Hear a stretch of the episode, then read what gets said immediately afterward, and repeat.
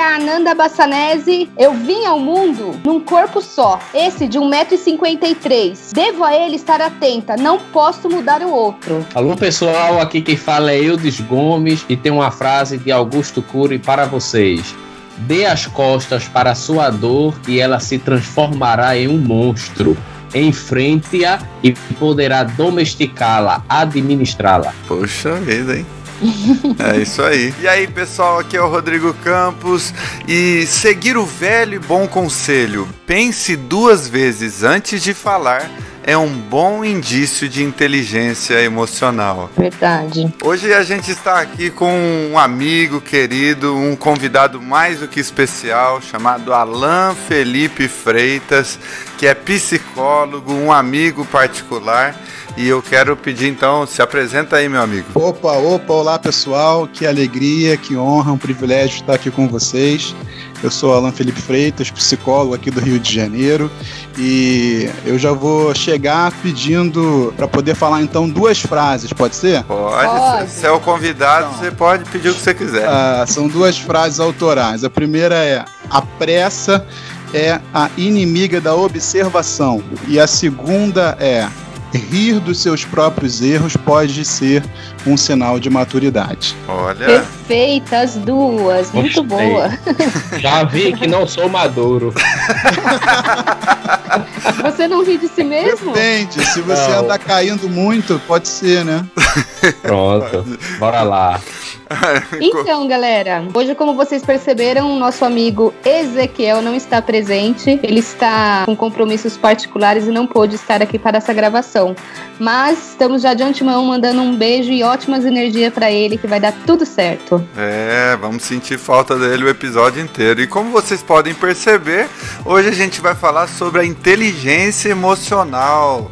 O que, que é esse negócio que é tão comentado, tão falado nos nossos dias? Como desfrutar de maior inteligência na administração das nossas emoções. Segundo um determinado dicionário que consultei, inteligência emocional se traduz na possibilidade do ser humano de aprender a lidar com as próprias emoções e usufruí-las em benefício próprio. Então, a inteligência emocional envolve a sua capacidade de aprender, a se conhecer, a lidar com as suas emoções de uma maneira saudável, de lidar com o outro de uma maneira saudável. E nós vamos falar aqui sobre diversos temas relacionados à inteligência emocional. É provável que a gente descubra aqui que eu, por exemplo, não tenho uma inteligência emocional muito avançada, mas nós vamos aprender uns com os outros aqui algumas é, observações, ponderações e com o nosso amigo, obviamente,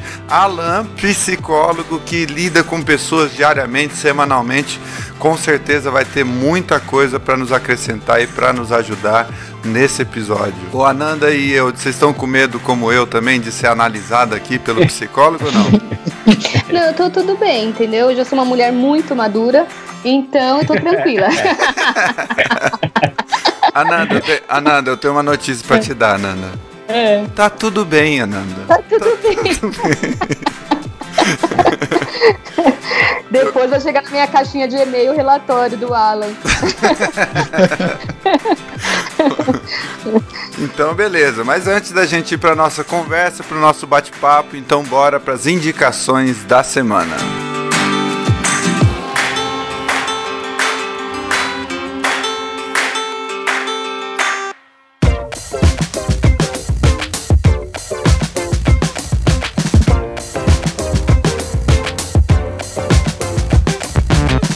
A minha indicação dessa semana é um livro que eu li há muito tempo e ganhei de presente. É do autor Augusto Cury, psicanalista, que tem mais de 18 milhões de livros vendidos somente no Brasil e é também um autor publicado em mais de 60 países. O Manual dos Jovens Estressados, mas muito inteligentes. Eu trabalhei com esse livro em 2015 com os meus alunos do nono ano e a gente pôde observar muita coisa que melhorou na questão da inteligência emocional deles. Como eu, é, eu fiquei sabendo que o tema seria esse, me lembrei na hora deste livro, estou aqui indicando o livro de Augusto Cury, Manual dos Jovens Estressados, mas muito inteligentes. Legal, ótima indicação, eu. Bom, pessoal, eu vou indicar para vocês um teste. Sabe esses testes de internet? Então, eu fiz inclusive esse teste hoje. É óbvio que eu não vou ler o resultado aqui, porque senão o doutor Alan não vai ter nada para falar depois no relatório dele, né?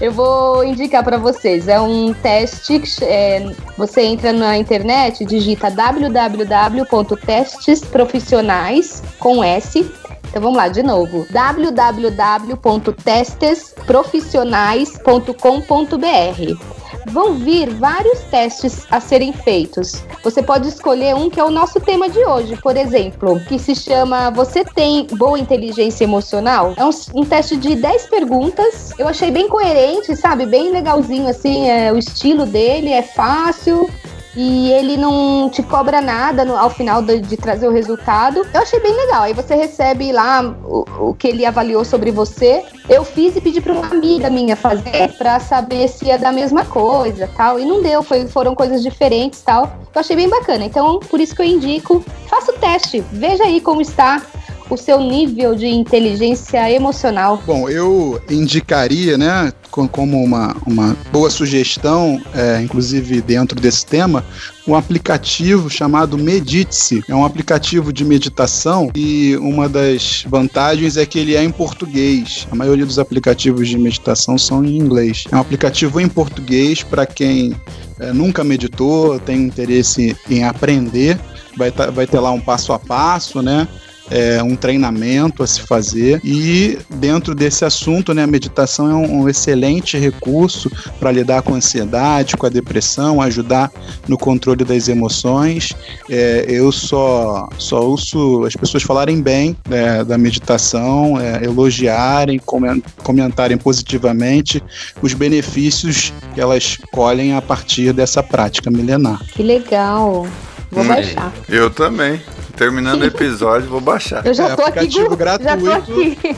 É, eu tenho ele para Android, eu não sei se tem para iOS, mas acredito que tenha também. É gratuito, 100% gratuito.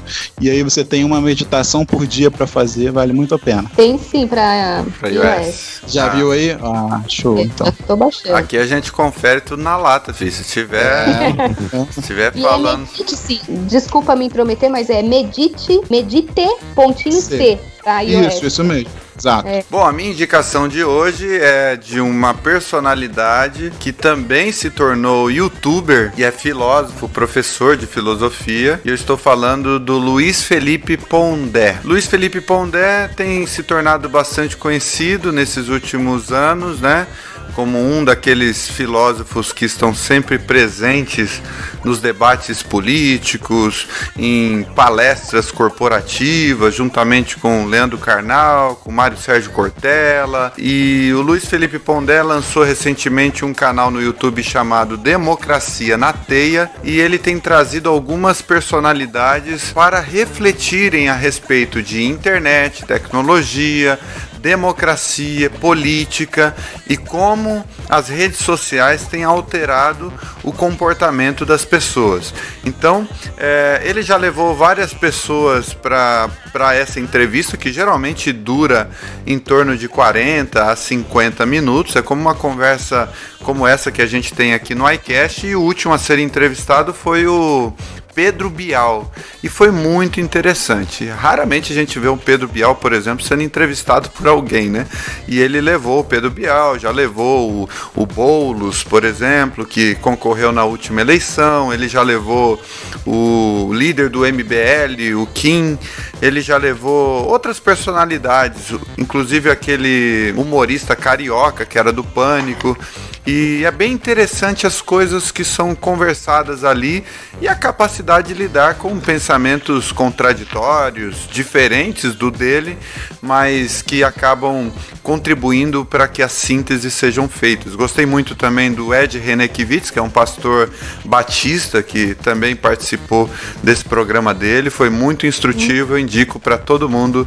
É, o nome do, do canal é Democracia na Teia, com Luiz Felipe Pondé. Legal. Então, pessoal, é, em nossas redes sociais, é, os comentários da semana foram muitos e eu vou aqui agora ler um deles para vocês. E quero encorajar vocês. É, entre lá na nossa página do Instagram e comente. Diga pra gente o que você achou do episódio.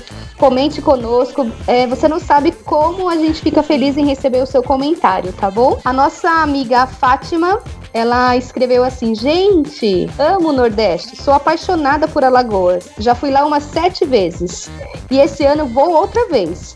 Vou passar meu aniversário lá. É, ela, ela mencionou isso porque nós estávamos falando sobre a diversidade do Brasil, né? Então ela fez esse comentário que ela ama muito o Nordeste. Então é isso. Eu também quero citar aqui uma vizinha e amiga minha que não gosta muito que a gente fala o nome, então vou preservar aqui, mas ela sabe que é dela que eu estou falando. Agradecer porque toda semana ela sempre comenta que tem ouvido todos os episódios. Ela faz algumas críticas, ela elogia, ela fala eh, das pessoas com as quais ela mais se identifica. E sempre que eh, de alguma forma o tablet dela acaba não conseguindo reproduzir o episódio da semana, ela me chama e fala: vem aqui que eu não estou conseguindo e tal. É muito legal saber que ela está acompanhando, porque, como eu falei, ela é uma amiga e nós já temos essa amizade há mais de 10 anos, uma pessoa muito especial que eu amo muito. Então eu queria deixar aqui o meu abraço e dizer a ela que é muito importante o que ela está fazendo ao acompanhar os episódios do iCast e ao dar o feedback dela também, nos faz muito bem. É uma alegria saber, simplesmente saber que ela está ouvindo e está uhum. participando disso. Ela até falou assim que os episódios, apesar de serem mais de uma hora, a maior parte deles parece que passam muito rápido, né? E teve até um, um amigo da Nanda também que citou que, que parece que quando ouvem a gente conversar aqui sobre os assuntos que a gente se propõe, parece que é, eles estão junto na mesma conversa que a gente, né? Essa é a impressão é que passa. Então isso, isso é muito legal. Essa é a ideia mesmo, né? Isso aqui, uhum. os nossos episódios são feitos justamente para ser é, uma extensão um bate-papo entre amigos que aconteceria em qualquer contexto, em qualquer lugar. E e é muito uhum. legal saber que tem gente que está percebendo isso e se sente em casa com a gente, participando com a gente também. É verdade, o Fernando realmente fez esse comentário pelo áudio, né? Eu mandei para vocês pelo WhatsApp e foi muito fofo. Sempre é, né? Os comentários, falar, ele, a hora que ele falou isso, eu falei, nossa, que bacana, né? Saber que as pessoas pensam dessa forma que é como se ele precisou olhar para o lado e falou assim: ah, eu olhei até para o lado, que parecia que vocês estavam ali do meu lado e a gente estava batendo um papo. E a pessoa se identifica mesmo, a pessoa é, às vezes pensa diferente da gente e fica formulando na cabeça dela uma, uma resposta. Por isso que eu falo, eu encorajo. Escrevam pra gente lá no Instagram que vai ser muito mais legal. É verdade. Pra quem não, não é? é, pra quem não sabe, é o arroba iCastPodcast. É isso aí. Bora pra nossa conversa sobre inteligência emocional.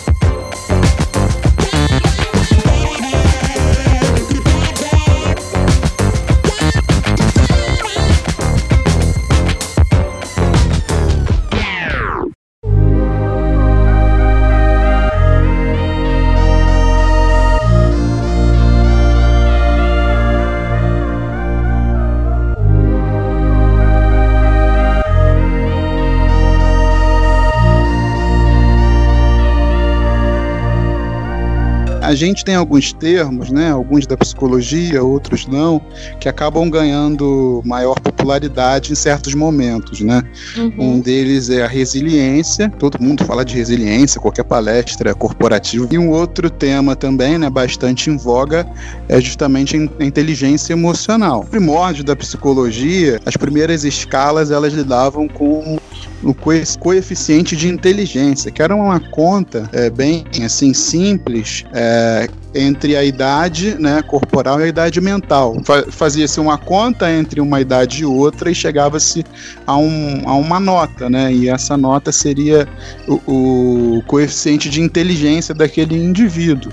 Porém, isso ficou para trás a psicologia foi avançando, especialmente na, na parte de avaliação psicológica, e aí foram criando-se instrumentos para medir a inteligência. Né? E hoje a gente já sabe que não existe uma inteligência, tem um conceito que é bastante difundido, que é o conceito de inteligências múltiplas. Então, existe uma inteligência voltada para a parte musical, para a parte corporal, né, de coordenação motora, ligada aos esportes e, e, essa parte toda, raciocínio a, a matemático, raciocínio verbal. Então, são múltiplas inteligências. Dentre esse conceito, a gente chega num conceito é, de inteligência emocional, como o Rodrigo bem definiu a partir do dicionário, né? É, mas eu sempre, quando vou tocar nesse assunto, né, de inteligência emocional, de gestão das emoções, eu gosto de falar de uma pedra, né, de, um, de uma pedra fundamental que é anterior à inteligência emocional, que é justamente o autoconhecimento. Não existe inteligência emocional, capacidade de gerir as emoções se não houver autoconhecimento você conhecer a si mesmo. O bom gerente, né, o bom gestor, ele conhece aquilo que ele gerencia. Então, a partir do autoconhecimento, eu sei exatamente qual que é o meu ponto forte, o meu potencial e a minha é, fragilidade, onde o meu calo aperta, onde eu tenho mais dificuldade de controlar as minhas emoções, quais são as situações que me colocam nesse estado em que a, as emoções assumem um controle, extrapolam e, e, e, aí eu acabo, às vezes, cometendo atos que não gostaria de cometer, magoando pessoas, enfim, às vezes colocando tudo a perder numa ação, é, num ato impensado, num, num, numa ação impulsiva, é, isso em, em, vários contextos, seja no ambiente de trabalho, a gente tem aí na internet vídeos de funcionários que quebram o setor inteiro por conta, às vezes, de uma chamada de atenção.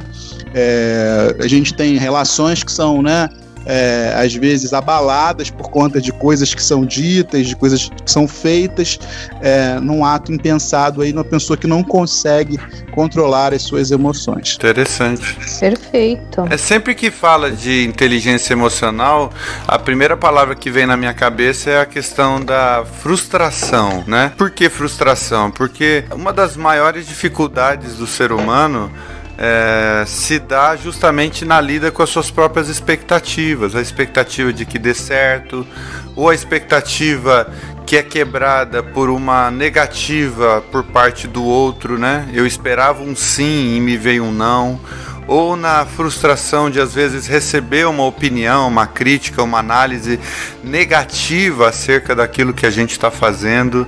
Será que é, confere isso? Inteligência emocional passa pela nossa lida com frustrações? Qual que é a opinião de vocês nesse sentido? Eu posso dizer com certeza. Enquanto vocês falavam aí, eu estava aqui digitando algumas experiências horrorosas pelas quais eu passei justamente por não ter essa inteligência emocional como deveria ter. Como o Alan falou que é, a pedra anterior à inteligência emocional é o autoconhecimento, eu, quando eu fiz terapia, acho que é ano, ano passado, né? O psicólogo disse que quando tudo é favorável a mim, eu dou conta de tudo. Eu sou a melhor pessoa quando tudo é favorável a mim. Só que em situações adversas, em que eu tenho vários problemas, eu me perco todo, porque eu não sei gerenciar, a, eu não sabia, né? Tô aprendendo ainda. Eu não sabia gerenciar bem a questão da razão e da emoção. E como as situações eram adversas, eu perdi a razão e a emoção tomava conta de mim. E eu ficava muito para baixo mesmo, sem poder saber o que fazer. É, é, é uhum. muito difícil essa situação, porque você em determinadas. Acho que em toda a sua vida, né? Você tem que saber dosar tem que saber dividir bem as suas emoções e a sua razão. Porque eu acho que se misturar isso, você pode tomar uma atitude errada, você pode falar algo que não deveria. E eu já deixei muitas vezes a emoção tomar conta de mim, por causa de muitas frustrações, que foi o que quase acabou com o meu mestrado. Eu tive uma frustração enorme de uma amizade e por causa disso eu ia perdendo meu mestrado, para vocês terem noção, porque eu não conseguia nem sair da cama.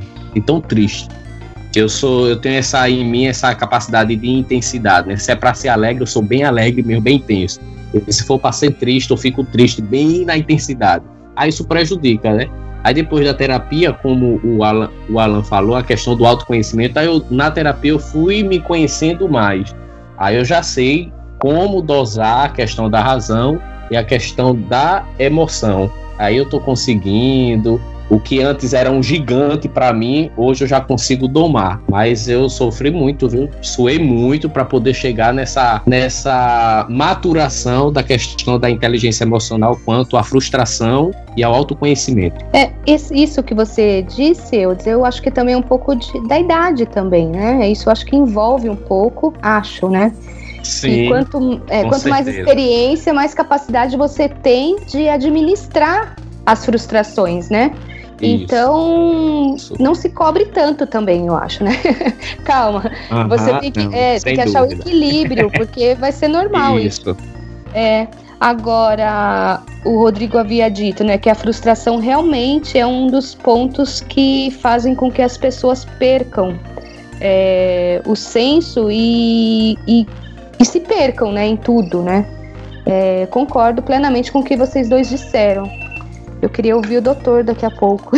Acho que a gente precisa observar algumas coisas. Por exemplo, normalmente a gente cria dois, uh, dois universos, dois mundos, né? Um mundo que é o mundo real e o outro que é o ideal.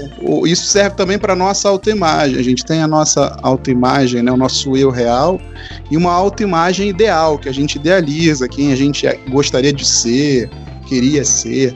E muitas vezes, quando a gente tenta encaixar esse mundo ideal no real, que é mais ou menos encaixar um, uma peça no formato triangular num círculo, a gente está forçando uma coisa que não encaixa. Então, é, é, todas as vezes que o mundo real ele frustra o mundo ideal, é, acontece essa frustração, né?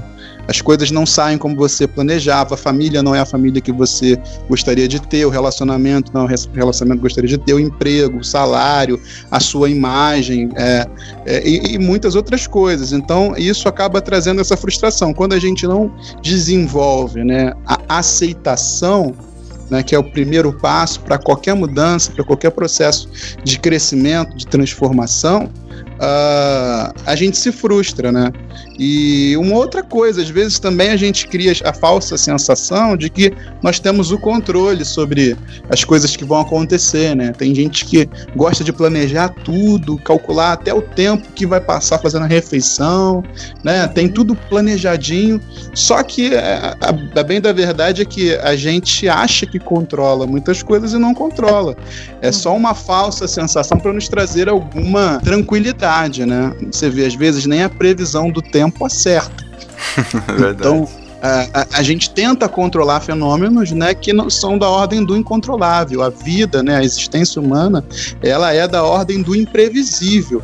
Eu não consigo prever, eu não consigo controlar, eu não consigo medir. Se eu estou vivo, uhum. tudo pode acontecer. Então pode ser que aquele meu planejamento venha aí por água abaixo. E eu preciso uhum. ganhar né, flexibilidade para poder lidar com essas surpresas.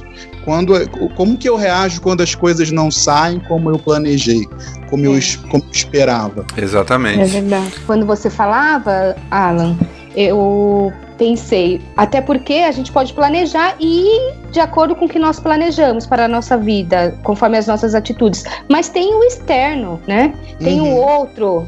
Por exemplo, de repente eu planejei que sei lá, minhas filhas iam ser de tal profissão, só que elas não querem, elas querem fazer outra coisa, e de repente eu me frustro por, pela escolha delas. Enfim, tem tudo isso, todo esse externo, né, que a gente tem que levar em consideração. É, e, e eu acho que tem outra coisa também. É, uma das perguntas que é importante a gente sempre fazer quando a gente fala de idealismo é quem é que colocou essas ideias na nossa cabeça? Quem é que criou esse castelinho todo perfeitinho do mundo do Walt Disney na nossa cabeça, né? Porque às vezes tudo começa dentro de casa. Se você tem uhum. pais que não educam os filhos a lidarem com as frustrações e, e geralmente são pais que tentam, às vezes, substituir, ou a melhor palavra é compensar aquilo que de repente não receberam na própria infância e às vezes querem compensar isso no filho, ou às vezes querem, na verdade, fazer um contraste com aquilo, com o tipo de educação que receberam na infância, que acham que por alguns motivos não foi bom e acaba indo para o outro extremo é, na lida com os próprios filhos, tudo isso, obviamente, tem o potencial de gerar crianças que não sabem lidar com nãos, não sabem lidar com a falta, com a escassez, não sabem lidar com o tempo vago, não sabem lidar com a necessidade de criatividade, não sabem lidar com o fato de que nós somos uma, uma sociedade de coletivos, ou seja, a gente tem que aprender a lidar com as diferenças, a gente tem que entender o espaço do outro, a gente tem que entender até onde o nosso espaço pode ir e deve ir. Então, eu acho que um pouco desse idealismo é, pode ser fabricado e formado antes dentro de casa, na forma como a família lida com a criança em si. E dependendo, por exemplo, da comunidade religiosa que a pessoa faz parte, ela pode, por exemplo, receber esse idealismo também dos conteúdos da teologia, porque há muitas pessoas uhum. que acreditam que, é, uma vez que elas creem em Deus ou coisa do tipo, nenhum mal há de suceder a elas. Então, quando uhum. esses males comuns a todos nós começa a acontecer, ela já se acha menos filha de Deus, é, menos aprovada por Deus, ou entram numa crise existencial: cadê Deus? Onde Deus estava quando eu estava passando dificuldades? E não entendem que, é, como o Alan falou, todos que estão vivos estão sujeitos a todo tipo de adversidade, né? Então, dependendo da narrativa que eu internalizo desde a minha infância, passando pelos, pelos ambientes da religiosidade, dos grupos escolares, dependendo do, do que as minhas referências me oferecem como conteúdo passado de vida, Uh, pode ser que essa, esse idealismo se construa na minha cabeça e pouco tempo depois eu tenha que lidar com os primeiros sinais de que aquilo é um mundo de fantasia, de que o mundo real é muito mais selvagem do que esse que a gente construiu na nossa cabeça e que quanto antes a gente aprender a lidar com essas frustrações inerentes da vida, melhor vai ser para a gente mesmo, porque nós vamos aprendendo a lidar com aquilo que é inevitável. Por mais que você não tenha problemas financeiros, por mais que você tenha nascido em, em, em uma experiência de vida bastante privilegiada, a frustração não é, é, exclusiva, não é propriedade exclusiva dos pobres, dos que têm que trabalhar. A frustração é inerente à vida como um todo e ninguém escapa de enfrentá-las, né? É verdade, Rodrigo. Às vezes a gente confunde, a gente aprendeu a chamar de fé, o que na verdade é uma ilusão existencial. Né? A gente acaba é, atribuindo a algo que está acontecendo um desfecho favorável, né? Então, eu tenho um familiar com uma doença grave, e aí eu digo para mim mesmo que a única possibilidade a se concretizar é esse familiar milagrosamente se curar. Não que isso não possa acontecer, isso pode acontecer. Mas aí eu, eu me, me fecho nessa única possibilidade e chamo isso de fé, né? E pode ser que não aconteça, pode ser que esse familiar não se cure milagrosamente, que ele venha a óbito. E aí como é que fica? Na verdade, fé tem muito mais a ver com estar a, atrelado, né, ser fiel a um propósito, independente do que lhe aconteça, independente da possibilidade que lhe sobrevenha, do que me aferrar a uma única possibilidade de dizer que o destino vai ser esse. No, no contexto religioso, sobretudo no contexto cristão, isso no contexto adventista, protestante, evangélico, pentecostal ou católico, a gente tem muito essa questão da idealização do casamento, né? Uma ultra romantização do príncipe encantado ou da princesa, né? E aí o, o jovem ou a jovem acaba aguardando um, um, meio que um ser humano de outro planeta, né? Não é nem humano, é, um, é um, uma idealização que nenhum ser humano pode atingir a, a é, a esse, essa expectativa e muita, muitas vezes a pessoa não se relaciona com ninguém porque cria esse ideal de perfeição e não encontra essa, esse ser humano perfeito, né? Ou quando encontra, acredita que tudo vai dar certo simplesmente porque seguiu a cartilha. Ah, eu é, orei não sei quanto tempo, namorei, noivei, casei, casamos virgens, e isso é uma garantia de que o nosso casamento vai ser um sucesso, felicidade total, amorzinho para lá, amorzinho para cá, e não, na verdade, isso não é garantia de nada.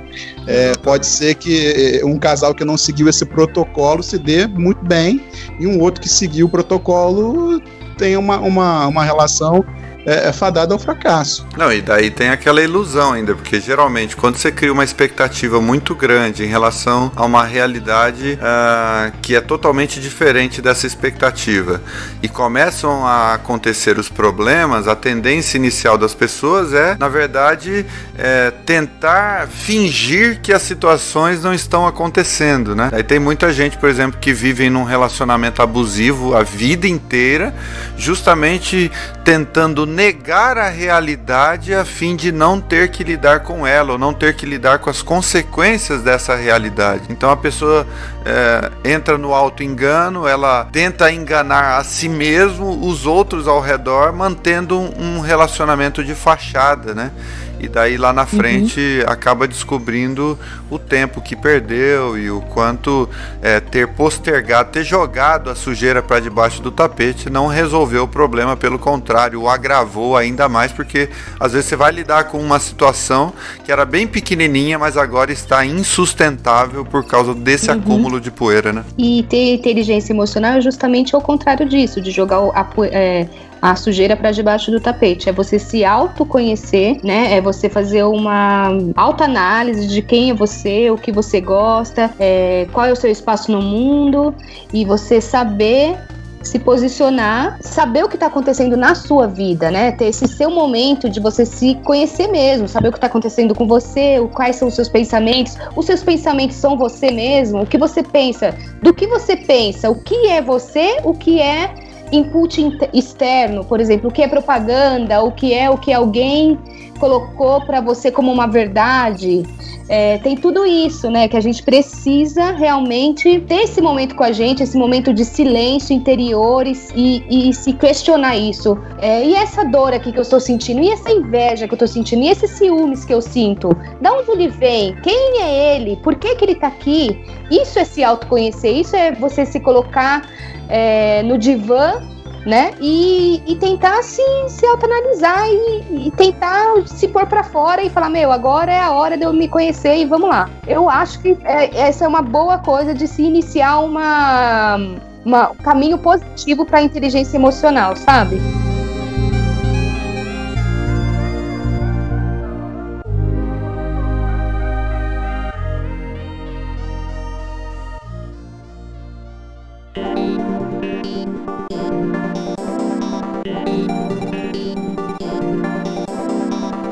Será que uma pergunta que eu quero deixar aqui no ar para quem quiser responder e quem quiser pensar junto aí, às vezes a impressão que eu tenho é que quando se fala de inteligência emocional, uh, primeiro que a inteligência emocional parece estar muito atrelada à capacidade de autocontrole, além da auto, do autoconhecimento, conforme vocês já falaram, ser inteligente emocionalmente é, exige de nós, obviamente, uma capacidade de controlar o que a gente, a forma como a gente gente reage, vamos dizer assim, às situações. Quer dizer, imagino que uma pessoa que é inteligente emocionalmente, ao receber uma ofensa, por exemplo, ela não se dobra a essa ofensa no sentido de baixar o nível da conversa e partir para as cabeças, partir para a ofensa é, como uma retribuição da ofensa que recebeu. Se espera de uma pessoa inteligente emocionalmente que ela, embora possa sentir tristezas, angústias, dificuldades em, nas diversas áreas da vida, também saiba se controlar ao ponto de escolher muito bem com quem que ela vai abrir o problema, a fim de que ela não cause um problema ainda maior, contando coisas preciosas do coração para alguém que vai espalhar isso daí por aí, para alguém que não é confiável. Então exige também um certo nível de, de autocontrole. E a minha pergunta por fim é essa: ser inteligente emocionalmente, é, será que é, é ser passivo demais diante das situações? Ou não tem nada a ver com isso? que, que vocês acham sobre isso? É, eu acredito que, obviamente, que não é ser passivo, porque ser passivo, né, a ponto de, de, de, de se prejudicar, é, de não colocar limites a, nas, nas relações, né, no que te fere, no que te invade, no que te oprime, também não é inteligência emocional. Então, assim, algum, alguns possíveis enganos quanto à inteligência emocional. Acho importante a gente frisar. Ser inteligente emocionalmente não é não sentir. Não significa que você não pode ser tomado por uma forte emoção, não significa que você tem que ser uma pedra de gelo, e não significa que você tem que ser aquele ser humano sempre passivo, calminho, que aceita tudo. Né? Também não, aí também não é ser inteligente emocionalmente. Então é usar os recursos emocionais a seu favor. Às vezes a gente vai precisar ser um pouco mais incisivo, um pouco mais enfático, um pouco mais duro numa outra relação, que às vezes se transforma numa relação abusiva, a pessoas que acabam se excedendo, seja no contexto familiar, no contexto de amizades ou mesmo no contexto do trabalho, e você precisa ser um pouco mais duro. E não significa que você está perdendo o controle, mas você está sendo mais enfático e está demarcando alguns limites importantes para a sua sanidade mental, para a sua segurança, é, no sentido de relações que podem ser relações tóxicas, relações abusivas, que fazem mal. Então a gente precisa se proteger. E, e se proteger de relações tóxicas também é uma habilidade, um recurso da inteligência emocional. E às vezes a gente precisa ser mais enfático, às vezes a gente precisa ser mais duro, ou mesmo sair, né? É, é deixar aquele ambiente, deixar aquela conversa, das costas. Né? A gente tem hoje o contexto de WhatsApp, onde a gente é meio que obrigado, entre aspas, a responder tudo, né? Só que, assim, deixa eu dar uma dica para você. Você não precisa responder. Não responder também é uma possibilidade. Às vezes a gente se sente obrigado a responder tudo, a dar resposta a tudo, a dar satisfação às pessoas. Nem todo mundo precisa é, que, que você se justifique para ela. você não precisa dar satisfação para todo mundo, você não precisa provar nada para ninguém. Né? Então, uhum. é, é, eu acho que é importante a gente falar disso também, porque senão a gente acaba criando uma, cara, uma caricatura né, do que seria essa pessoa inteligente emocional. É uma pessoa que às vezes não, não é uma, um ser humano, né?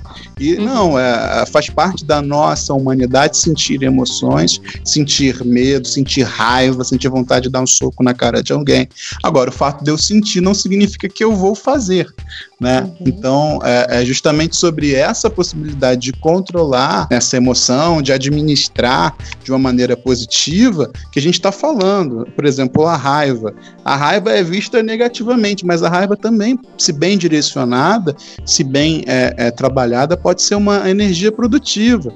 Ela pode ser bem canalizada para algo que vai, ao invés de destruir, construir. É, agora eu preciso desenvolver meios para isso. E isso passa pelo autoconhecimento, é claro que um profissional da psicologia vai, vai poder ajudar, a psicoterapia é fundamental para isso, mas outras práticas também favorecem a meditação, a espiritualidade, né, estar em contato consigo mesmo, na solitude, tudo isso vai, vai favorecer o desenvolvimento dessa habilidade. Até a prática da empatia, né? Você Com se colocar no lugar do outro, é, você tentar sentir o que o outro está sentindo, também ajuda, né? Com certeza, com certeza. A gente precisa de mais empatia, né? Cada vez mais. É, a gente vive num, num, contexto muito hedonista, né, em que as pessoas só pensam no próprio prazer, no próprio umbigo, e quando você se coloca no lugar do outro, né, você pode perceber essas diferenças, né, ser mais compreensivo, mais respeitoso, mais tolerante.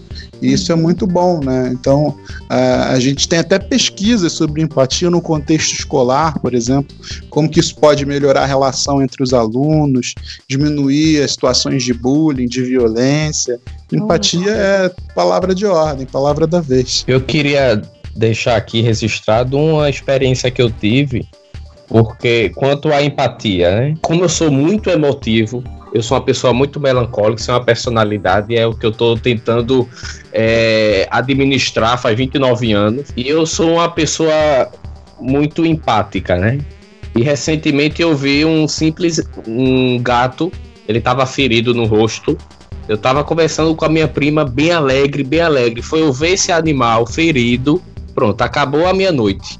Acabou minha alegria, acabou, só pensava naquele gato e o que é que eu posso fazer para ajudar esse gato que tá abandonado, não sei o quê.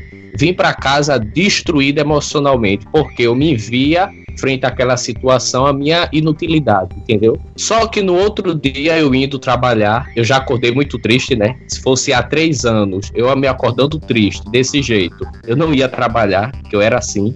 Eu deixava as emoções me afogarem. Indo ao trabalho, eu encontrei uma, um homem, assim, na rua, sentado na calçada, com uma roupa bem, bem velha. E eu, quando olhei a perna dele, a perna dele estava bem ferida e sangrando. Ele aparentava ser bêbado, não sei. Com certeza era um morador de rua. Aí pronto, se eu na noite anterior tinha visto um gato e fiquei destruído, imagine eu vendo um ser humano naquela situação. E eu uhum. indo pro meu trabalho, bem vestido, perfumado, sendo professor, eu não consigo ficar em paz quando eu vejo a situação dessa. Aí eu pronto, eu já o que eu já tava triste, aquela tristeza se agigantou, a ponto de eu no transporte né, da, do meu bairro para outro bairro onde eu trabalho, eu fui chorando no ônibus por causa dessa situação. Então, como eu sou muito emotivo e muito melancólico, até a minha própria empatia, eu tenho que trabalhar como o efeito dessa empatia em mim. Porque quando eu vejo algo, eu não posso fazer para mudar aquele algo para melhor, aí eu já fico muito mal, muito mal mesmo. A ponto de me prejudicar emocionalmente, eu fico muito, muito prejudicado. Aí até nisso eu tenho que dosar essa empatia, não de deixar de sentir, mas sentir, mas não me culpar por uma coisa que eu não posso fazer, uma questão de ajuda, porque a gente infelizmente não pode ajudar todo mundo nesse planeta Terra. Aí eu tenho muita dificuldade, muita gente pode ter isso, tenho amigos que também sofrem com isso e ficam muito tristes a ponto de chorar por ver o outro sofrendo, seja um animal abandonado, seja uma pessoa abandonada e não poder fazer nada porque não tem condições financeiras, não tem poder político para, e frente a todas as injustiças que a gente vê no Brasil e no mundo, e a gente se sente, por causa da, da nossa impotência, essa tristeza, que eu acho que só vai acabar quando eu que creio ir para o céu e ver tudo isso acabando. Mas é bem difícil. Difícil mesmo. E só para quebrar o gelo aí um pouquinho, você falou que você é meio melancólico, né? Só para fazer uma pergunta, quando você nasceu e o médico deu um tapinha na sua bunda, você chorou? Eu acho que nem precisou. Antes de dar o tapa, você já tava chorando. Né? Pô, eu acho que na ultrassom, na ultrassom, se fosse para escutar os batimentos cardíacos, só escutar choro. É só para quebrar o gelo, mas deixa eu falar uma coisa é. sobre isso que você disse. É, uma vez um, uma pessoa bem intencionada me procurou, né, falando o seguinte para mim que como eu poderia viver tranquilo tendo um celular, por exemplo, de mil reais, se há tantas pessoas no Brasil é, sem celular ou coisa do tipo, né? E você me fez lembrar da resposta que eu dei a essa pessoa na época, que é uma pessoa bem intencionada, que que estava realmente de alguma forma querendo trazer um pouco mais de empatia para mim em relação a outros, né? Eu tô aqui querendo julgar as, as melhores intenções possíveis da pessoa, mas a resposta que eu dei para ela foi a seguinte: se a gente for pensar no quanto de pessoas que há no mundo que não desfrutam daquilo que a gente desfruta, você não vai estar em paz em absolutamente nada na vida. Porque tudo que a gente desfruta tem alguém que não desfruta na face da terra. Então, a empatia é, eu acredito que, embora seja algo extremamente bom, verdadeiro, porque quem perde empatia fica absolutamente insensível ao outro, é incapaz de compreender o outro, de realmente de sentir a dor do outro. Então a empatia é extremamente positiva, mas ela também não pode tirar de nós o prazer de desfrutar daquilo que pela bondade de Deus e pelo trabalho, pelo esforço também que a gente exerce nas diversas dimensões da vida, a gente é capaz de lidar com algumas, algumas alegrias, com algumas coisas que a gente desfruta no nosso dia a dia. Quer dizer, eu vou deitar minha cabeça no travesseiro, tem alguém que não tem um travesseiro para deitar a cabeça hoje. Eu estou usando aqui a internet, falando de determinados assuntos com vocês, e tem milhares de pessoas que não têm internet. Né? Se eu, eu vou tomar banho daqui a pouco, porque eu cheguei do trabalho agora há pouco, né? e há milhares de pessoas pessoas que não têm esse privilégio de ter uma água encanada, de ter um chuveiro quentinho, de ter um sabonete. Então, se eu for por essa lógica dessa empatia entre aspas levada ao extremo, não dá para sentir prazer em nada na vida, porque eu sempre vou encontrar alguém que não teve o mesmo privilégio que eu nesse aspecto, a partir das coisas mais básicas, como por exemplo ter pai e ter mãe que há várias pessoas, por exemplo, que não têm essa alegria de saber quem é o seu pai e quem é a sua mãe. Então, eu acho que a inteligência emocional, ela justamente atua na, na nossa capacidade de destruir, inclusive, aquilo que é bom, como a empatia na nossa capacidade de, de tornar as coisas boas também é, negativas, como o Alan falou, que é o hedonismo. Ter prazer na vida é muito bom, mas transformar o prazer no seu único motivo de viver é extremamente destrutivo. Né? Ter individualidade, conhecer a própria personalidade a si mesmo, quer dizer, é muito bom. Né? Você entender quem é você, isso faz parte da sua individualidade, mas, obviamente, fazer de si mesmo o centro do universo e cair no individualismo, no autocentrismo, no egoísmo, é transformar aquilo que é bom em uma coisa extremamente negativa. Então, a inteligência emocional, ao meu ver, ela calibra as nossas percepções para extrair o melhor de tudo que a gente experimenta na vida. Quando você lê, por exemplo, sobre Jesus, que eu gosto bastante de estudar e ler sobre isso, embora algumas pessoas tenham aquela ideia, né, de que Deus é paz e amor no sentido de que Deus é é como se Deus fosse passivo a tudo e a todos o tempo inteiro. E daí você lê aquele episódio de Jesus entrando no templo de Jerusalém e com um chicote, né, derrubando as mesas dos cambistas e dizendo em alto bom e bom som para todo mundo lá: é, vocês transformaram a casa do meu pai num covil de ladrões. Quer dizer, numa explosão de uma espécie de ira, de indignação, que talvez nessa ideia, é, vamos dizer assim, shakespeariana e, e, da Disneylândia acerca de Deus, não caberia. E daí você fala assim, ah, mas então Jesus era um cara que não tinha inteligência emocional?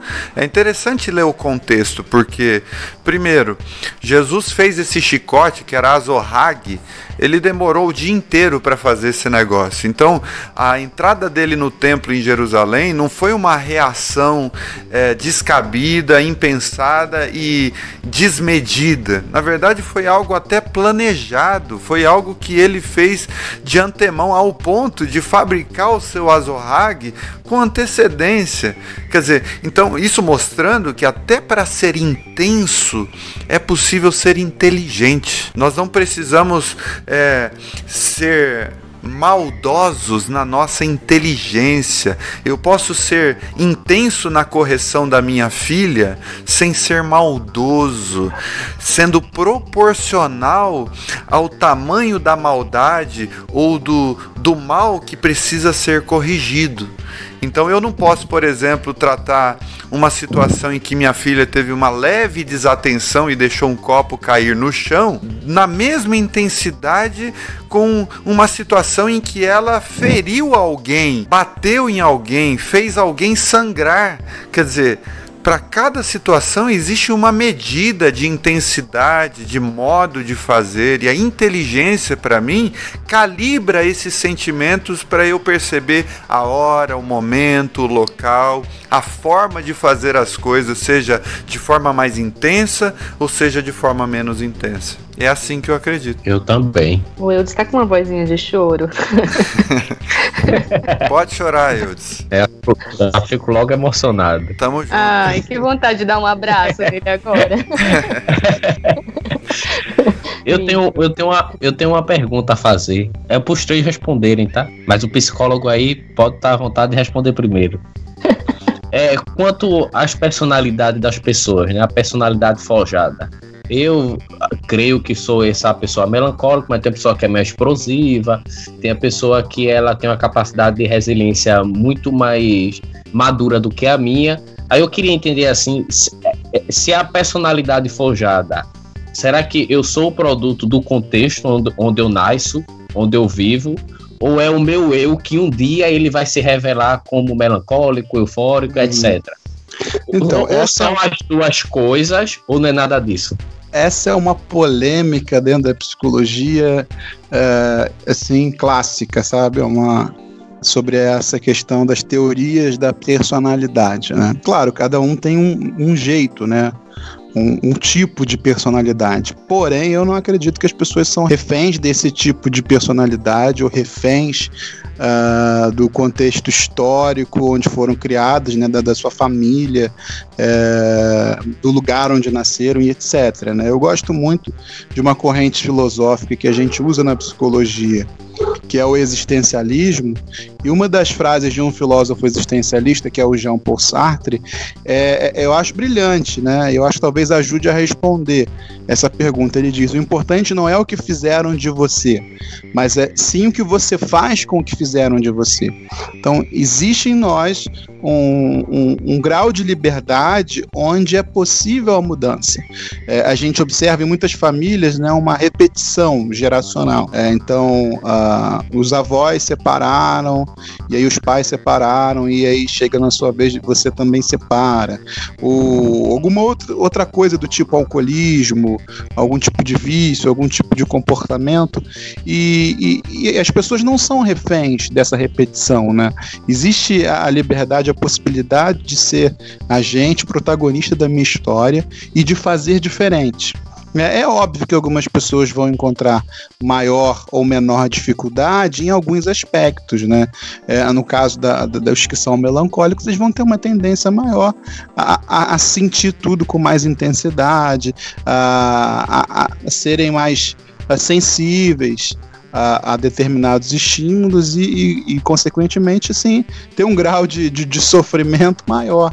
Né? A gente tem, inclusive, várias personalidades né, com essa característica melancólica que produziram coisas brilhantes. Então, vários pintores, compositores e que usavam, usavam da melancolia como um, um uma, uma válvula propulsora para criar coisas, né? Para extravasar esse sentimento, para expressar esse sentimento de alguma forma. É que, e até naquilo que a gente estava conversando anteriormente, né? Sobre controle, né? Essa gana que às vezes a gente tem por controle, porque parece que existe uma área, uma dimensão da nossa vida que a gente consegue controlar, né?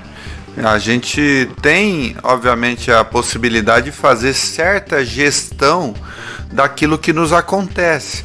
Eu acho que o maior problema é quando você acha que você não tem domínio nenhum, controle nenhum, ou quando você acha que você tem controle total, né? Então, é. é, aquela história, ou você se torna vítima das circunstâncias, você diz assim, olha, desculpa aí, daí você cai no, no fatalismo do destino, né? Olha, não há muito o que se construir, porque o meu destino já está traçado, então cabe a mim apenas a viver do jeito que der para viver aí nesse processo todo, que cai nessa coisa de que você é vítima da sociedade, você é vítima do meio, daí o cara não pode ser responsabilizado por nada do que ele faz, porque ele sempre uhum. foi uma vítima. Então, é, o cara foi lá e matou, não, mas ele ele é pobre, ele é negro, ele viveu em condições desfavoráveis, ele teve certos problemas, etc, etc, etc. Então não há por que responsabilizá-lo do seu ato. Então o extremo disso vira esse, essa vitimização. E o extremo do oposto, né, que é a coisa do não, eu tô no controle, eu sou meramente o, pro, o único protagonista da minha história, acaba ignorando toda essa parte importante que é a parte da educação, que é da formação da personalidade até uh, os seis anos de idade, seis, sete anos de idade. É essa, essa coisa de que nós somos seres em transformação, que nós somos transformados a partir das nossas referências, daquilo que a gente internaliza, do nosso próprio autoconhecimento e das interferências que a gente faz no próprio eu a partir dos nossos hábitos, a partir das nossas crenças, a partir daquilo que a gente estabelece como prioridade. Então eu acho que a gente sempre precisa trabalhar nessas duas dimensões. Eu acho que é impossível excluir uma dimensão da outra, porque nós somos tanto fruto do nosso meio, das nossas referências, das interferências externas sobre nós, quanto nós somos também frutos das nossas decisões, daquilo que nós decidimos por onde caminhar, trilhar a nossa existência, né?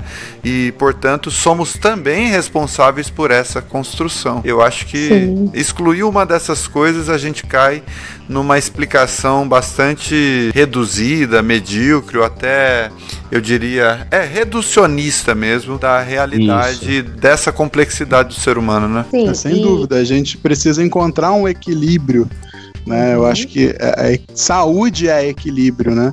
Uhum. E, e, o grande desafio é, é, achar esse equilíbrio, não entrar num fatalismo uhum. e também não se achar senhor de tudo, capaz de resolver todas as situações e de controlar todas as variáveis, porque é impossível. Uhum. E é um processo muito difícil, é um processo que demanda muita paciência até, demanda auxílio externo, demanda um profissional, eu acredito, sabe? Porque fazer isso sozinho é, um, é muito difícil. Eu, quando entendi que eu precisava melhorar uh, o meu emocional, imediatamente eu procurei um, um psicólogo, sabe? Eu fiz, eu comecei a fazer terapia e comecei também e comecei a tentar melhor, a, a entender tudo isso, né? Então eu acho sim que precisa de um auxílio. É um processo bastante dolorido, inclusive. É um processo é, que no meio dele dá vontade de desistir, mas assim, quando você vê o que você colhe é, diante do que você está aprendendo, do, diante do que você está é, descobrindo, vai ter um determinado momento que não tem mais volta, assim. Então você só tem pra, como ir para frente, assim, sabe? E o que me ajudou muito também nesse processo particularmente falando, lembrando que a gente fala a partir da gente, eu, né, assim, eu, porque eu não sou médica, não sou especialista em nada, só tô falando a partir de mim, o que me ajudou muito também nesse processo foi realmente estudar a vida de Jesus Cristo de Nazaré, sabe? Então, é, vendo Jesus como ele viveu na Terra e querendo ser uma discípula dele, eu pude melhorar a minha inteligência emocional. Então, para isso, para mim isso foi muito valioso, além do auxílio profissional que eu recebi. Eu acho, eu acho muito bacana falar isso.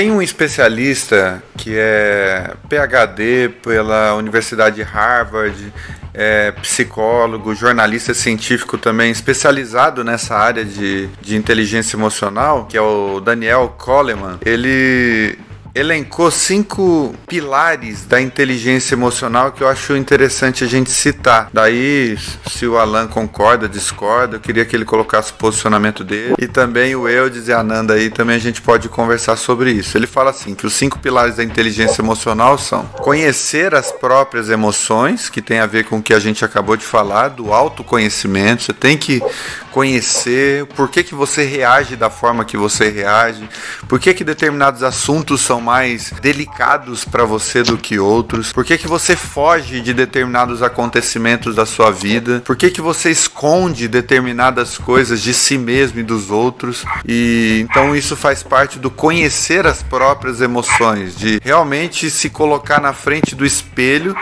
e enxergar muito mais do que a sua aparência, mas enxergar os conteúdos do seu coração do, das suas emoções, dos seus sentimentos, etc. Isso é extremamente importante. Depois ele vai falar do controlar as emoções, e daí talvez a palavra que mais interessante não seja nem tanto controlar, mas talvez seja gerir as emoções, porque imagino que a gente não consiga controlar estar ou não alegre, estar ou não triste, estar ou não decepcionados, né?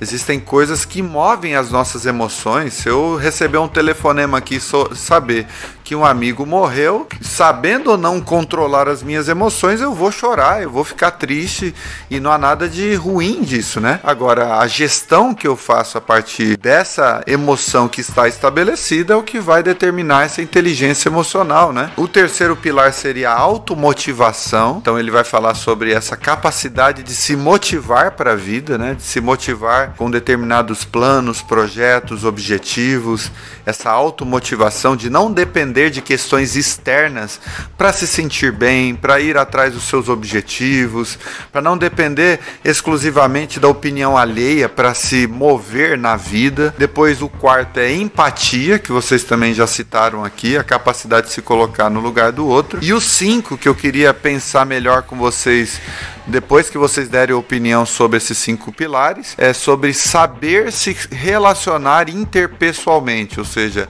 saber desenvolver relações interpessoais, sabendo o espaço do outro, aprendendo a respeitar, aprendendo a interagir, a se impor em determinados momentos, a receber o outro com todas as suas demandas e aceitando isso como parte do processo também. Então é isso, conhecer as próprias emoções, controlar as emoções, automotivação, empatia e saber se relacionar interpessoalmente. É isso mesmo, eu concordo, né? Esse é o grande nome da teoria da, da inteligência emocional. Eu acho que esses cinco pilares são uma boa síntese né, do que a gente precisa para ter inteligência emocional, o aspecto relacional. Eu acho interessante né, que a gente está crescendo com uma geração que não está se expondo à necessidade de ter que ir até o outro, procurar o outro, é, até mesmo nessa coisa do flerte, né, de, de galantear, de, da paquera. A gente tem os aplicativos né, que fazem é, esse meio campo e, e as pessoas não estão desenvolvendo essa habilidade social de interagir, de olhar no olho, de falar boa tarde, de iniciar uma conversa, de pedir alguma coisa. Então a gente vê uma geração que tem um pouco essa dificuldade, né? E quando acontece de chegar no mercado de trabalho, fica muito claro. Às vezes o, o profissional ele tem um, um, currículo, né, um perfil técnico maravilhoso, mas essas competências né, ligadas às relações interpessoais, é, elas não foram desenvolvidas, então não consegue trabalhar bem em equipe, não consegue lidar com a frustração, não consegue lidar com, com a autoridade né, do, do superior hierárquico, é pouco colaborativo, é muito individualista. Então é, é uma coisa que a gente precisa cuidar mesmo, estimular as, as novas gerações a, a interagirem, né, pessoalmente, em loco, né, para além das redes sociais, desenvolver essa capacidade que eu acho que está se perdendo um pouco. Eudes, dentro do seu contexto de trabalho aí, você tem visto muito disso no meio dos seus alunos? É, como que essa geração é, de alunos aí da escola que você leciona tem lidado com isso? Você, você tem visto essa inteligência emocional nos seus jovens, adolescentes com os quais você lida? Como é que é isso? Não, eu não tenho, não ando vendo essa inteligência é, emocional nos alunos, principalmente nesse último tópico que você falou aí, que seria questão de desenvolver relacionamentos interpessoais, né? Como eu sou professor de redação numa escola, a gente trabalha muito com debate e eu vejo que muitos alunos têm essa dificuldade de aceitar a opinião contrária à dele.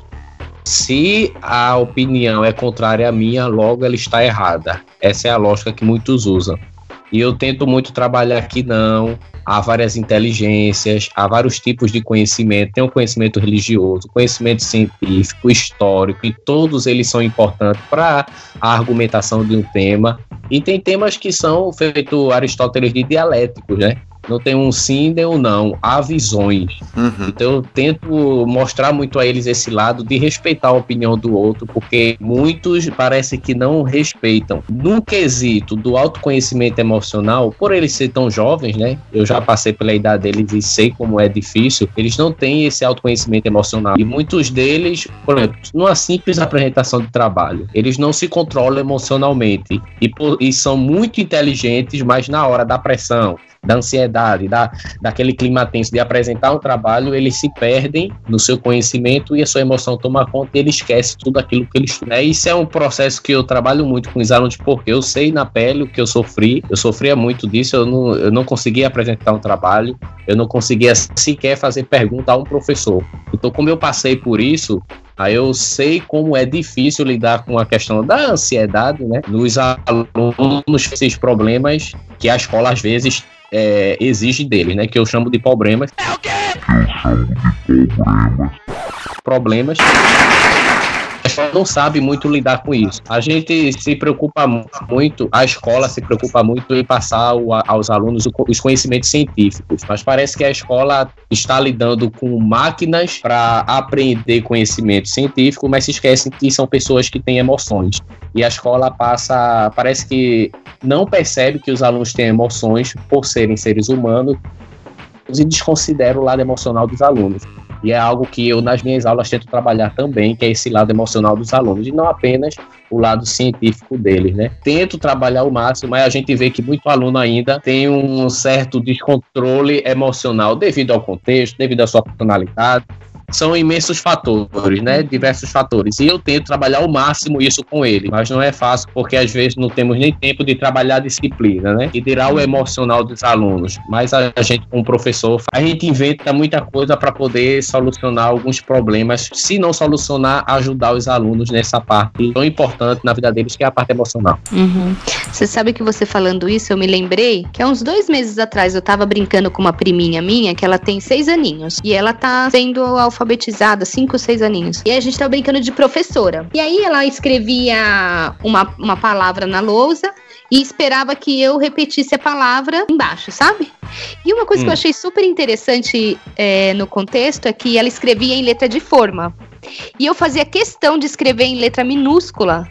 Eu alternava, eu começava com letra de forma e terminava com letra minúscula. E eu observei que em momento algum ela falou assim: tá errado. Ela aceitava. Eu achei tão positivo isso, sabe? Ela aceitar que eu escrevesse a palavra que ela sugeriu do meu jeito. Ela não ficou assim, não, tia, tá errado. Porque ela me chama de tia, sabe? Apesar de eu ser prima dela, ela me chama de tia. Não, tia, tá errado. Ela não falou em momento algum. E eu fiquei tão admirada positivamente com isso. Eu falei, olha só que pessoinha bacana que ela tá se tornando, né? E eu lembrei dessa é, história realmente. porque você comentou isso.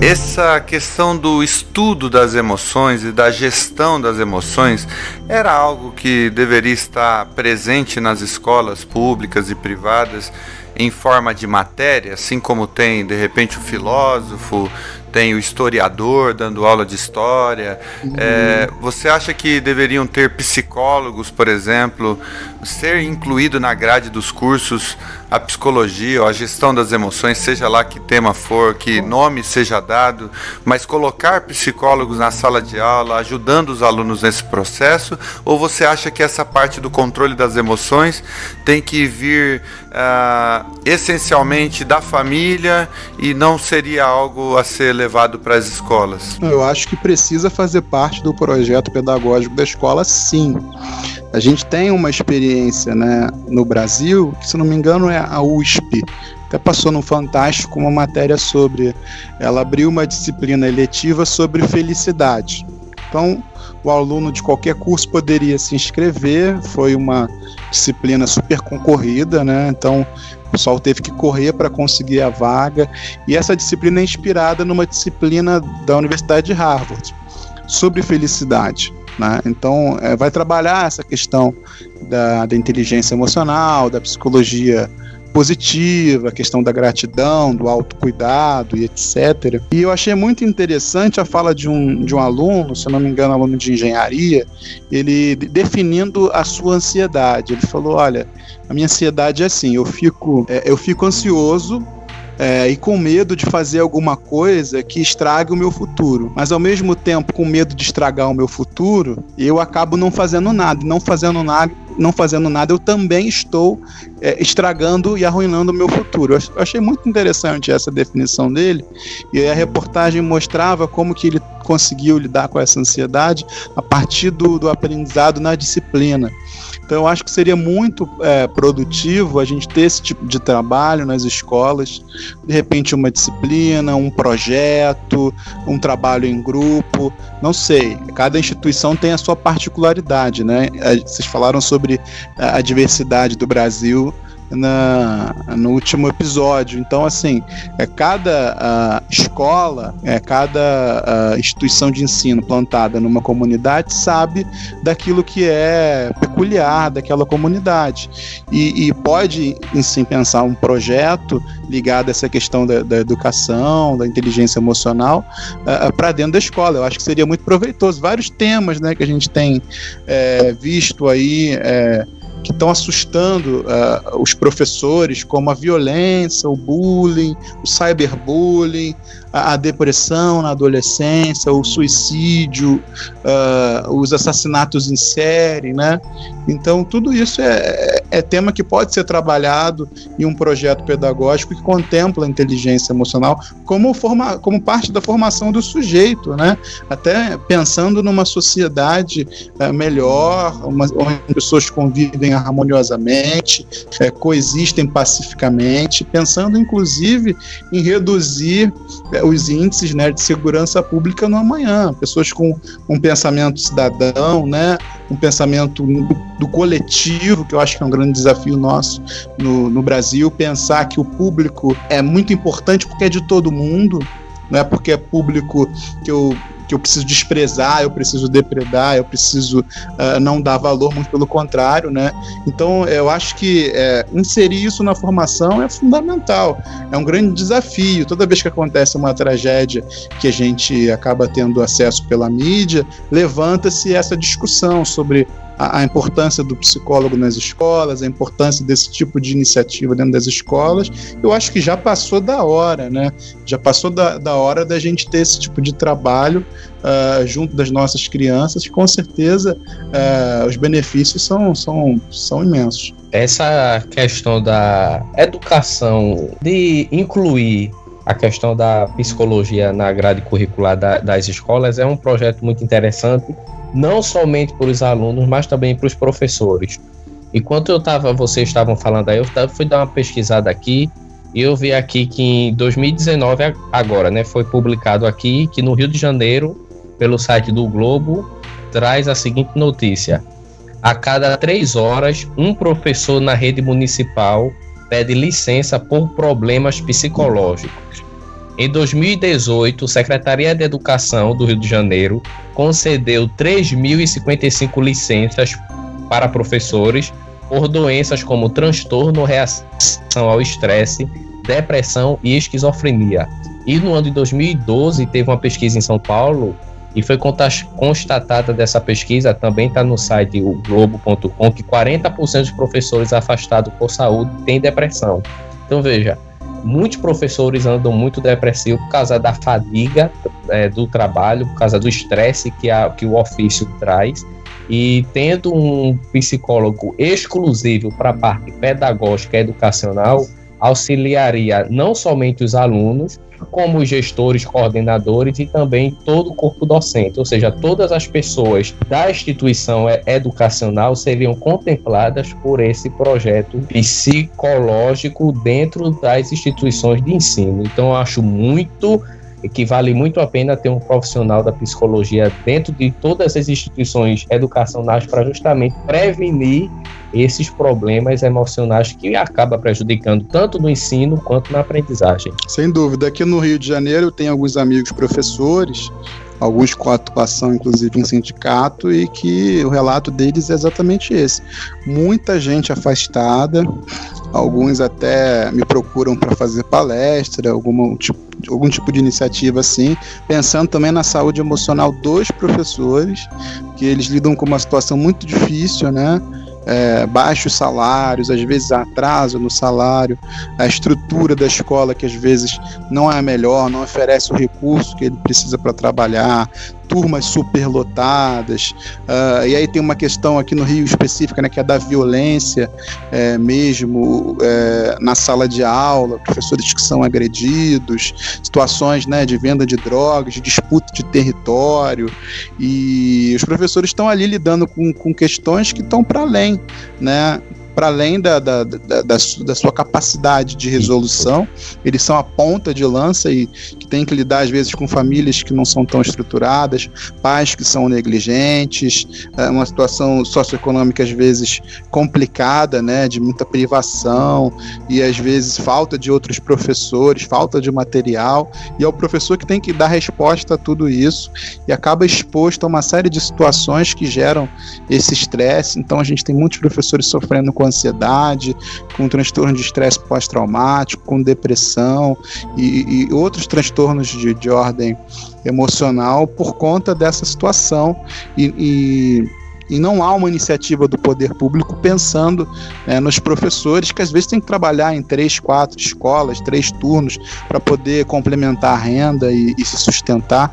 Então eu acho que a questão da prevenção, né, juntando uma fala com a outra, prevenção que o Rodrigo falava e a fala do Eudes agora, é, eu acho que precisa haver uma mudança de mentalidade no Brasil, né? A, a gente está vivendo um momento de corte de verba na educação e não existe avanço nenhum sem investimento em educação, né? Então entender que investimento em educação a gente está prevenindo uh, amanhã uh, a questão da violência, a gente está formando uh, pessoas melhores, profissionais melhores, cidadãos melhores, pessoas que vão contribuir contribuir para a sociedade. Então, precisa se pensar numa, numa, mudança de mentalidade, né? Em que as políticas públicas elas são estratégicas, é, visando a prevenção, porque quando você previne, você acaba economizando né, o, o dinheiro do cofre público, porque você evita que uma série de, de, de, de eventos aconteçam. Claro que alguns a gente não consegue controlar, mas se você acaba eh, diminuindo é, esses incidentes é, e e, obviamente, o, o, dinheiro, o recurso público é melhor utilizado do que só para apagar incêndio depois que a tragédia acontece. Aí se demanda recurso, aí se pensa em iniciativas é, para poder é, resolver algo que poderia, de repente, não acontecer se houvesse um trabalho de prevenção. É. E fora que você é, ter um profissional satisfeito, né? Um, você dá a um profissional que exerce uma profissão uma validação de que aquilo que ele está exercendo tá bacana, tá legal. É, isso você fortalece esse profissional. Isso você tá é, fazendo com que ele queira ser melhor, fazer melhor, continuar fazendo o que já está fazendo, né? Por exemplo, eu na, na minha atividade, que não é ser, um, ser um professora, mas na minha atividade, sim, eu adoro ser reconhecida, eu adoro fazer o meu melhor para ser reconhecida. Imagina um profissional que trabalha numa rede pública, que seja um professor, que dá o seu melhor e só recebe bomba, sabe? Só tem respostas é, salário baixo, falta de investimento público, é, são os alunos que são extremamente inadequados é, na, no quesito de respeito para com o professor. Imagina você trabalhar para o professor, imagina para o professor ter que lidar com esse tipo de situação. Olha, eu digo uma coisa para vocês, professor nesse país são verdadeiros heróis, sabe? Eu não sei como que conseguem acordar no dia seguinte e ir trabalhar diante desse quadro, diante dessa situação, diante de tantas coisas que estão acontecendo, diante de redução de verba, diante de atraso de salário. Poxa vida, é, é lamentável, viu, gente? Parece que não vai ter fim, fim né? Parece que é uma situação é. que. Meu Deus, que vontade de chorar.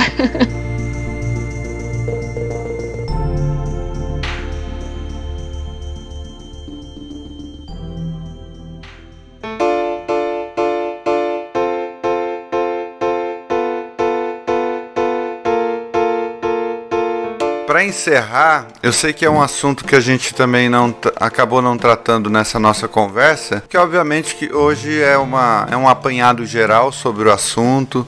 A gente vai ter, se Deus nos permitir, a possibilidade de de sermos mais específicos, de trabalharmos com questões e destrincharmos certos temas que a gente tratou aqui. Mas uma coisa que a gente não citou e vale a pena ser citado é que a falta de inteligência emocional muitas vezes se manifesta em algumas características. Por exemplo, é, quando um ser humano ele é muito autopunitivo, né? Ou seja, ele cobra de si mesmo, ele tem que ser o melhor em tudo, ele tem que dar certo em tudo, ele tem que fazer absolutamente tudo da melhor forma possível, sem considerar a sua própria realidade, a sua relatividade, o quanto a gente precisa de certos momentos de relaxamento também. É, eu também coloquei aqui no meu bloquinho de notas é, a atitude de, de semear a autocomiseração, que é uma outra coisa, que é quando alguém vive querendo a dó dos outros, né? Ou seja, se auto-vitimizando, dizendo: olha como a vi minha vida é difícil, olha como a minha vida é complicada, e sempre a opinião é a mais valiosa do que a de todos do universo, e se tornam arrogantes, prepotentes, e a relação com o outro acaba se tornando inviável porque a pessoa acha que só há espaço para ela na relação e nunca espaço para o outro, a ponto da coisa virar é, obsessão mesmo, né? E o outro ser apenas o meu objeto de prazer. Então eu manipulo o outro a meu bel prazer porque eu me glorifico. Eu acho que eu é que tenho que ser amado, cuidado e receber todas as regalias possíveis na face da terra. Então, quando a gente encontra um ser humano muito autopunitivo, cheio de autocomiseração ou então auto-idolátrico, ah, aí precisa-se de inteligência emocional para colocar essas coisas nos seus devidos lugares, né? É, se cobrar em alguma medida é importante. É, saber que você é vítima de certas circunstâncias é importante também, em certa medida. Saber que você lida com coisas que você não controla e às vezes sofrer isso, saber sofrer é importante, saber doer é importante, saber conjugar esse verbo sofrer é importante. E também se valorizar, se querer bem, se amar também é importante, mas obviamente quando isso levado ao extremo é, torna a gente é, pessoas imaturas, gente que, que fica quase que intragável para as relações, né? Então isso é, é importante pontuar aqui nessa nossa finalização também. Vocês querem dar um parecer final aí sobre as ideias de vocês? Não, ninguém quer. Acabou o episódio, abraço, tchau, até a próxima. Um grande abraço. Eu acho que o Alan podia falar alguma coisa, Alan. O que, que você acha? Eu acho que o Rodrigo foi brilhante na colocação dele. Eu acho que um outro ponto a ser tocado, né? A pessoa que convive com, a, com essa pessoa é, emocionalmente adoecida, né? É que não possui a inteligência emocional, né? Que, sofre muito, né? Quem está ao redor acaba sofrendo bastante. E, e como que isso faz adoecer também todo o conjunto, né? Uhum. Então, é, eu acho que vale a pena as pessoas refletirem sobre, sobre isso, né? Não é demérito nenhum as pessoas uhum. admitirem as suas fragilidades, a necessidade de buscar ajuda. Vários depoimentos aqui hoje, né? De pessoas colocando seus exemplos pessoais. Eu acho que isso serve de incentivo para você que tem dificuldade em alguma questão, procurar ajuda profissional. Não é, não é vergonha, essas coisas acontecem com gente, não dá imposte. Né? A gente também também não, não, não escolhe, é, é uma dificuldade que a gente enfrenta e que às vezes a gente só vai superar com ajuda. Né? Mas o primeiro passo é, é reconhecer: eu tenho essa dificuldade, uh, eu tenho uma dificuldade no, nível da irritabilidade, às vezes eu me estouro, eu quebro as coisas, eu xingo todo mundo, eu parto para briga, isso é muito ruim, ou às vezes é um outro ponto, né? um excesso de passividade, eu não consigo dizer não, não consigo me colocar, as pessoas fazem o que querem comigo é, às vezes está no campo da dependência emocional, né?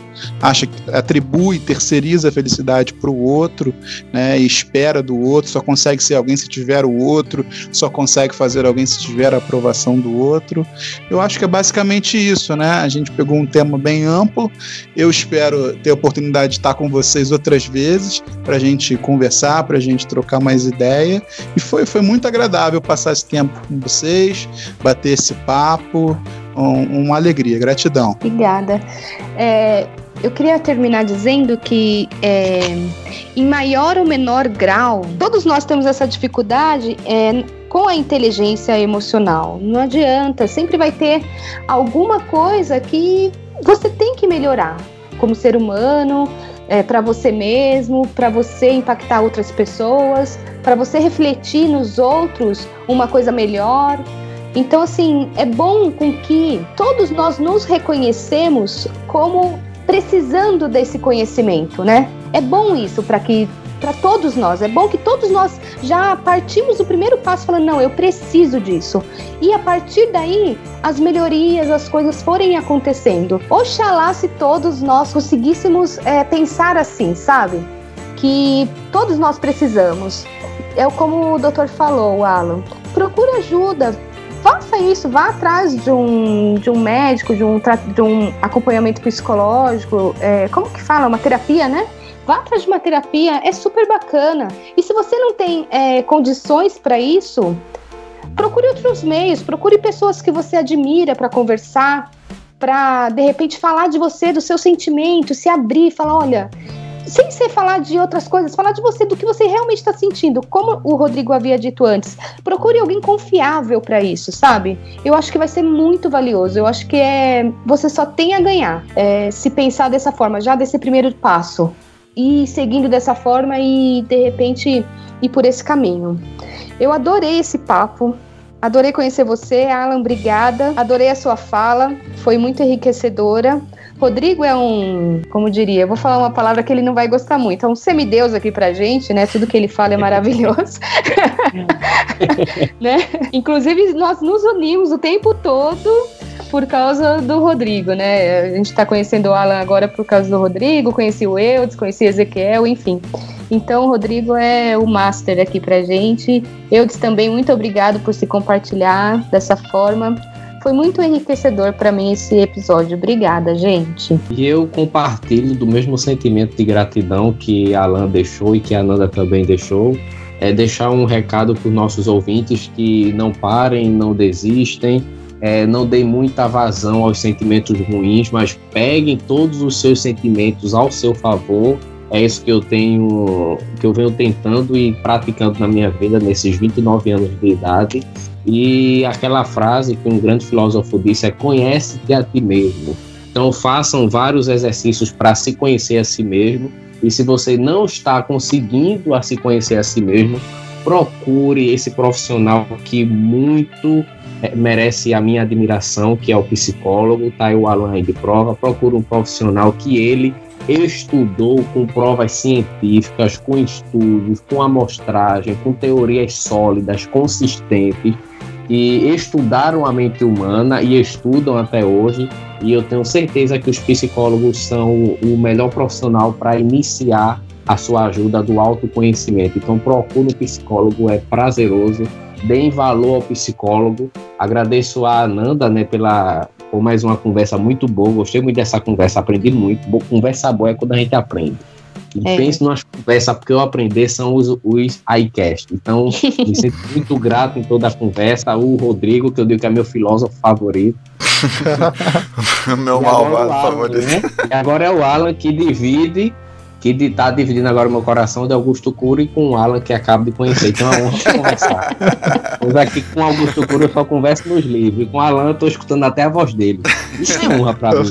Que privilégio, não é?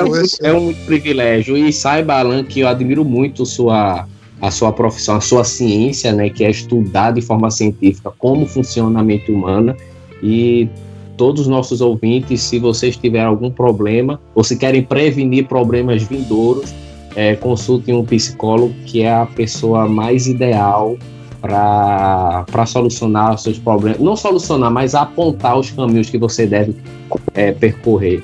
Então, grande abraço, Alan, e foi um prazer estar com você dividindo essa conversa tão rica de conhecimento teórico e prático. Obrigado, obrigado, gente.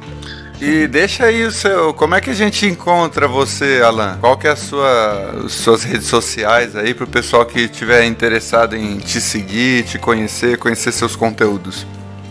Então, vocês podem me achar no Facebook. A página é Psicólogo Alan Felipe Freitas, Alan com dois L's. E no Instagram também, que é arroba Alan Felipe Freitas. Vocês vão encontrar postagens voltadas à psicologia, algumas dicas, um conteúdo bem interessante. Tem também dica de, de filme, de música, de peça de teatro. É, eu procuro estar sempre interagindo com, com as pessoas que me acompanham pelas redes. Muito, muito bom. O seu Alan Felipe Freitas no, no Instagram é um L só? Dois L's também. Ah, tá. Dois L's. Alan com N, né? Alan. Isso, isso. Muito obrigado, meu querido. Muito obrigado pelas palavras também, Ananda. Tamo junto aí nessa caminhada. Fico muito feliz pela amizade que a gente tem podido construir. Bom, para aqueles que ouviram esse episódio, deve ter ficado aquela dúvida. Seu nome é Alan ou seu nome é Alan? Porque uma hora a gente fala Alan, outra hora fala Alan. Vamos deixar essa dúvida no ar, porque pra gente ter a oportunidade de ter uma outra conversa com você aqui como nosso convidado. Boa, boa, e, e vou dizer outra coisa também. Quando você falou, quando você utilizou o verbo galantear na sua fala, É. Alan, você denunciou sua, a sua idade. Eita. Ninguém usa esse verbo mais hoje É. em dia. Ah, estou galanteando o outro.